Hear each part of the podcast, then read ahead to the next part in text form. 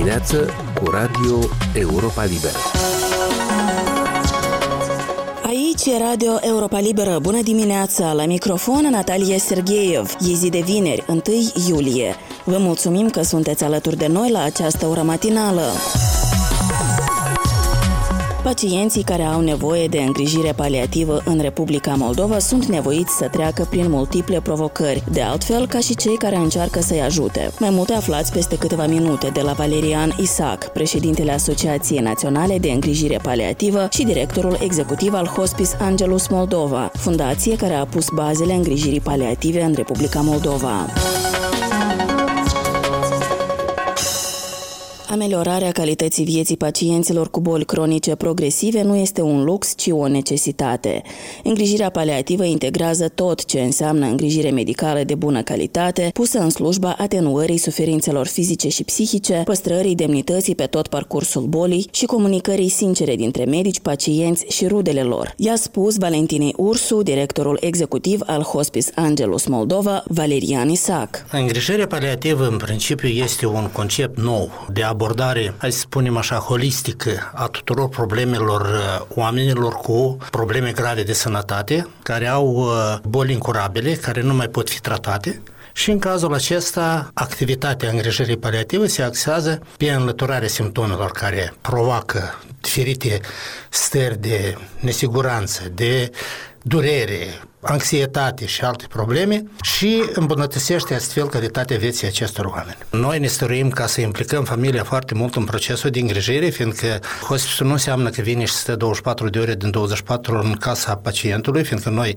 în municipiul Chișinău activăm la domiciliu, deservim municipiul Chișinău și area municipiului Chișinău, adică în prejurul Chișinăului, undeva la o distanță de până la 40 de kilometri, noi deservim toate localitățile care au nevoie de implicarea noastră și noi ne implicăm în rezolvarea problemelor acestor oameni. Foarte des este necesară implicarea familiei și atunci noi ne ocupăm de instruirea lor, îi învățăm cum să depășească diferite probleme, în primul rând îi învățăm să nu aibă așteptări false, să înțeleagă că boala va progresa, că boala nu poate fi tratată nicăieri în lume, nu numai în Republica Moldova, dar absolut nicăieri în lume nu poate fi tratată și boala își va urma calea ei până la firescul sfârșit, dar foarte mult depinde depinde cum omul va duce această povară până va deceda. Că va fi în chinuri, în suferințe sau că va fi asistat de către o echipă de profesioniști care știu cu medicamente foarte puține să facă lucruri foarte bune și să îmbunătățească calitatea aceasta că omul să poată să plece în păcat. Una din provocările cele mai mari ale îngrijirii paliativă că este comunicarea veștilor proaste, fiindcă până ajunge la noi, practic, nimeni nu le povestește la acești oameni ce adevărat, se întâmplă adevărat. cu ei, cum va progresa boala. De regulă, toți colegii noștri vor ca să-și scoată responsabilitatea de pe umerii lor și când văd că nu mai pot face față, le spune că duceți-vă acasă, că noi nu mai putem să vă facem nimic, dar în, în principiu se poate foarte multe lucruri de făcut și atunci cel mai important lucru este comunicarea acestui pronostic de viață, fiindcă diagnosticul mulți oameni când îl întreb ce ai, el spune că am cancer, dar ce înseamnă cancer? O boală. Deci foarte mulți nu-și dau seama de seriozitatea diagnosticului pe care îl au. Și atunci, clar, lucru că vor să știe un pronostic de viață mai mult sau mai puțin real. Boala poate să provoace suferințe diferitor vârste. Absolut. Nu neapărat cei care au ajuns uh, în etate, acei sunt cei mai no. vulnerabili când e vorba de a avea nevoie de aceste îngrijiri paliative. Am citit undeva că fiecare din noi poate ca să ajungă la cancerul său, dacă nu moare înainte de altceva. este parcă și de râs și de plâns. Dar uh, noi suntem uh, acei care am deschis primul și unicul hospice pentru copii în Republica Moldova, care se află în satul Isacova, okay. Orhei. Este un hospice care are 25 de paturi, dintre care 16 sunt pentru copii, restul sunt pentru mămici, dar uneori uh, părinții văd care sunt condițiile acolo și dacă la început erau mai mult părinți, acum părinții sunt mult mai puțini, ei știu că copiii sunt în siguranță, îi lasă acolo și sunt foarte mulțumiți. Noi avem posibilitatea să-i întreținem acolo minimum o lună de zile, cu o internare repetată pe parcursul anului încă o lună. Le-am creat niște condiții extraordinare, un colț de rai frumos, cu teren de joacă, cu iarbă, cu roșii și castraveți proaspeți din seră și cu cireșe și persici care cresc și tot așa până în toamnă o să aibă unii ei să pot duce să singuri să le rupă, să le mănânce. Este o statistică câte persoane ar avea nevoie de aceste îngrijiri paliative în Republica Moldova? Se estimează că în jur de 25-26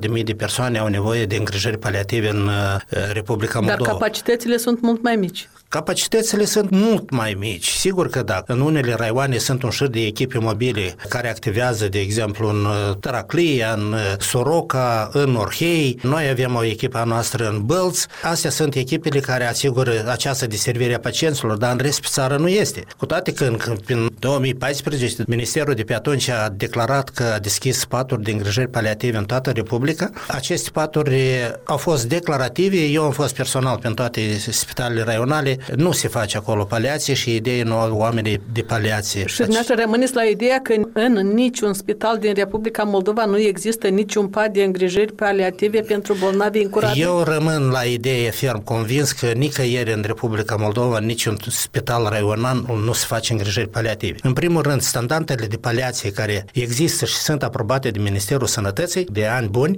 ele stipulează niște condiții pentru a activa acest serviciu. Deci trebuie ca să fie în primul rând și în primul rând personal pregătit instruit, medicul care lucrează acolo trebuie să aibă competențe în paliație. Competențe în paliație asta înseamnă o instruire de cel puțin 140-160 de ore, care trebuie să le facă, dintre care vreo 40 de ore trebuie să fie practice. Noi am pregătit cândva vreo 40 de cadre medicale, doctori din toată țara, dar n-au rămas nimeni din ei. Deci, Niciunul? Nu, nu, nu găsesc pe nimeni, fiindcă am încercat ca să-i adun, să văd ce mai fac, poate să mai inițiem niște instruiri sau ceva. Nu sunt. Și vă spun de ce ce nu se va face paliație în Republica Moldova, cu toate că am auzit că paliația este o prioritate pentru Ministerul Sănătății, dar nu se va face paliație. De ce Deoarece ea nu este, nu este atractivă. Nu este atractivă pentru persoanele care să fac paliație. Paliația este un lucru foarte greu, care implică foarte multe, abilități? hai să spunem, abilități, evident. În primul rând trebuie să fii om. În primul și în primul rând trebuie să fii om. Trebuie să nu fii un om corupt. Nu o să arăt cu deci și nu o să vorbesc de nimeni de rău, dar nu se acceptă în paliație. Eu, la echipa pe care o conduc de 22 de ani, practic la fiecare ședință de săptămână le spun, prind pe unul că ați luat un leu de la cineva și l-ați pus în buzunar, aude și Kazahstanul de voi. Fiindcă altfel nu se poate. Dacă ai acceptat postul, dacă ai acceptat salariul pe care l-ai negociat, dacă ai acceptat condițiile în care trebuie să lucrezi, evident că trebuie ca să respecti regulile și trebuie să fii empatic, să-ți dedai toate cunoștințele, toată sărguința și să rămâi om cu acești oameni, fiindcă da, ei în primul și în primul sunt... rând au nevoie de o abordare omenească. Salariile sunt motivante ca să nu existe acest exod? Asta e o altă durere a noastră. Noi suntem o fundație care mai mult de 10 ani suntem acreditați de Comisie de Acreditare. Practic am fost tot timpul pionierul în elaborarea diferitor regulamente, documente, împreună cu Asociația Națională de Tratament Paliativ, împreună cu Fundația Soros Moldova. Am elaborat documente. Anul trecut am elaborat elaborat documentele în ceea ce privește costurile, luând în considerație și situația care a avut loc anii precedenți cu pandemia, s-au elaborat costurile, s-au înaintat la Ministerul Sănătății, s-au înaintat la Compania Națională de Asigurări Medicină. Noi am calculat costul real. Cât costă o zi pat într-un hospice? Deci, conform calculelor care sunt argumentate, conform hotărârilor de guvern, deci o zi pat ar trebui ca să coste în jur de 1500 de lei. Contractarea a fost la 800 de lei. Dacă o vizită la domiciliu trebuie să coste 800 de lei. Noi am fost contractați cu 400 de lei. Deci, socotiți. Și de unde se deci, compensează Păi, dar nu se compensează. Aici suferă, care nu aici ajung. suferă calitatea serviciilor. Că nu ajungi la timp, că nu ajungi la atâția oameni, fiindcă nu ai posibilități. Au crescut costurile la carburanți atât de mult, suntem la jumătate de an, noi practic am cheltuit fondul de bani care erau prevăzuți pentru carburanți acum. Și pe nimeni nu-l interesează chestia aceasta. Deci noi nu cerem ceva suplimentar, noi cerem aceea ce ne este. Obligat, se prezinte, fiindcă ca să fie atractiv acest domeniu, trebuie ca să fie suficiente. Ca acel doctor, acea asistentă medicală care va presta aceste servicii să aibă un salariu atractiv ca să poată să dedice acestui lucru și să nu se gândească de unde să găsească alți bani suplimentari. Asta e o problemă. Vreau să mai menționez încă una. Noi avem un serviciu unic de prin anii 2008-2009, este un serviciu unic care se cheamă serviciu de stomaterapie. Sunt pacienții stomizați, sunt peste 2000 de oameni în Republica Moldova care sunt scurtători de stomă, este o stare. Deci în rezultatul unei operații se face un orificiu pe burtă și prin orificiul acela ies eliminările fiziologice. Acest orificiu necesită o pungă, cel puțin, niște accesorii care trebuie să fie asigurate și mult lucru cu aceste persoane, fiindcă ele, în primul rând, trec printr-un șoc, că se trezesc după operație cu această gaură în burtă și foarte greu ca să treacă. Deci stomaterapeutul nostru care a făcut studii psihotare și în România, și în Danemarca, și în Moscova, știe cum să facă acest lucru. Deci noi am făcut până în 2019, noi am făcut acest serviciu și n-am cerut de la nimeni nimic. Făceam activități de fundraising, știți că fundația este renumită prin uh, activitățile sale de fundraising și acumulam surse financiare prin care plăteam doctorul, prin care plăteam asistenta medicală, cheltuielile pe care trebuie ca să le dăm și așa mai departe. Anul trecut încă am depus o cerere către Ministerul Sănătății ca să facă o comisie dintre reprezentanții companiei naționale, pare mi cineva de la Minister,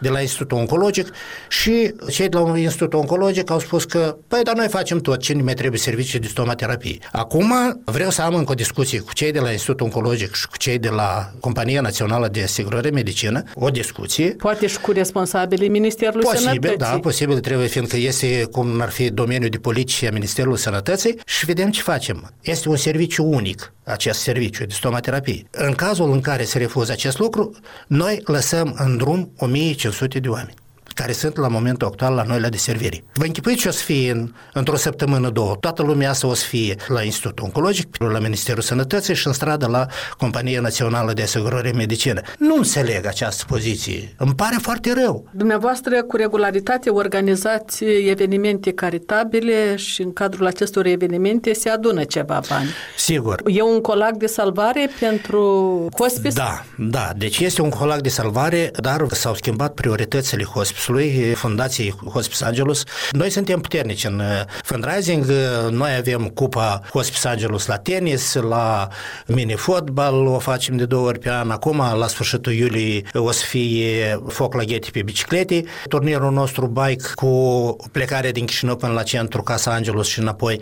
Și evident că balul de caritate pe care noi îl facem în fiecare an. Dar acum vrem ca acolo la Isacova Casa Angelus centrul acela de copii ca să fie cel mai plăcut loc. Foarte mult investim și încă mai avem de investit, avem câteva clădiri acolo care trebuie reparate. Deci avem planuri multe, mari.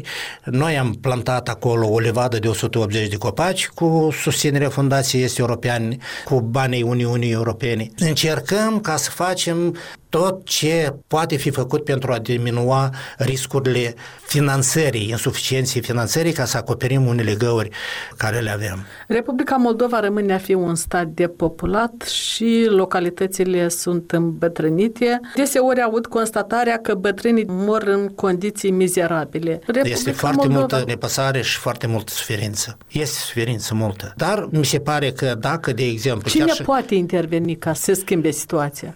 Păi, nu știu, asta e politica guvernului, politica ministerului, Companiei Naționale de Asigurări în Medicină. Nu știu, eu nu mă bag în banii care gestionează Compania Națională de Asigurări în Medicină, dar eu cred că s-ar găsi, dacă ar fi nevoie, pentru a face ca acest domeniu de îngrijiri paliative ca să fie atractiv pentru oameni. Mai mult decât atât, noi cu doi ani în urmă am înaintat către Ministerul un concept prin care am propus dezvoltarea serviciilor de îngrijire paliativă pe țară. Și răspunsul au, care a fost? Au fost fost, nu avem încă niciun răspuns până acum. Doi ani și încă nu, nu încă nu avem niciun răspuns. răspuns. Ideea era între aceea ca într-un teritoriu, hai să spunem într-un raion sau pe o suprafață anume, se organizează un serviciu de îngrijiri paliative care are un anumit număr de paturi, conform standardelor din Republica Moldova, iar sunt niște standarde care sunt aprobate, ar fi 7-10 paturi la 100 de mii de locuitori. Deci, da, dacă faci o secție sau o unitate cu paturi mai puțin de 5 paturi, ea nu este rentabilă. Nu are rost ca să o faci. Deci trebuie să o faci funcțională funcțională, deci trebuie să ai minimum șapte paturi. A fost Valerian Isac, președintele Asociației Naționale de Îngrijire Paliativă și directorul executiv al Hospice Angelus Moldova, intervievat de Valentina Ursu.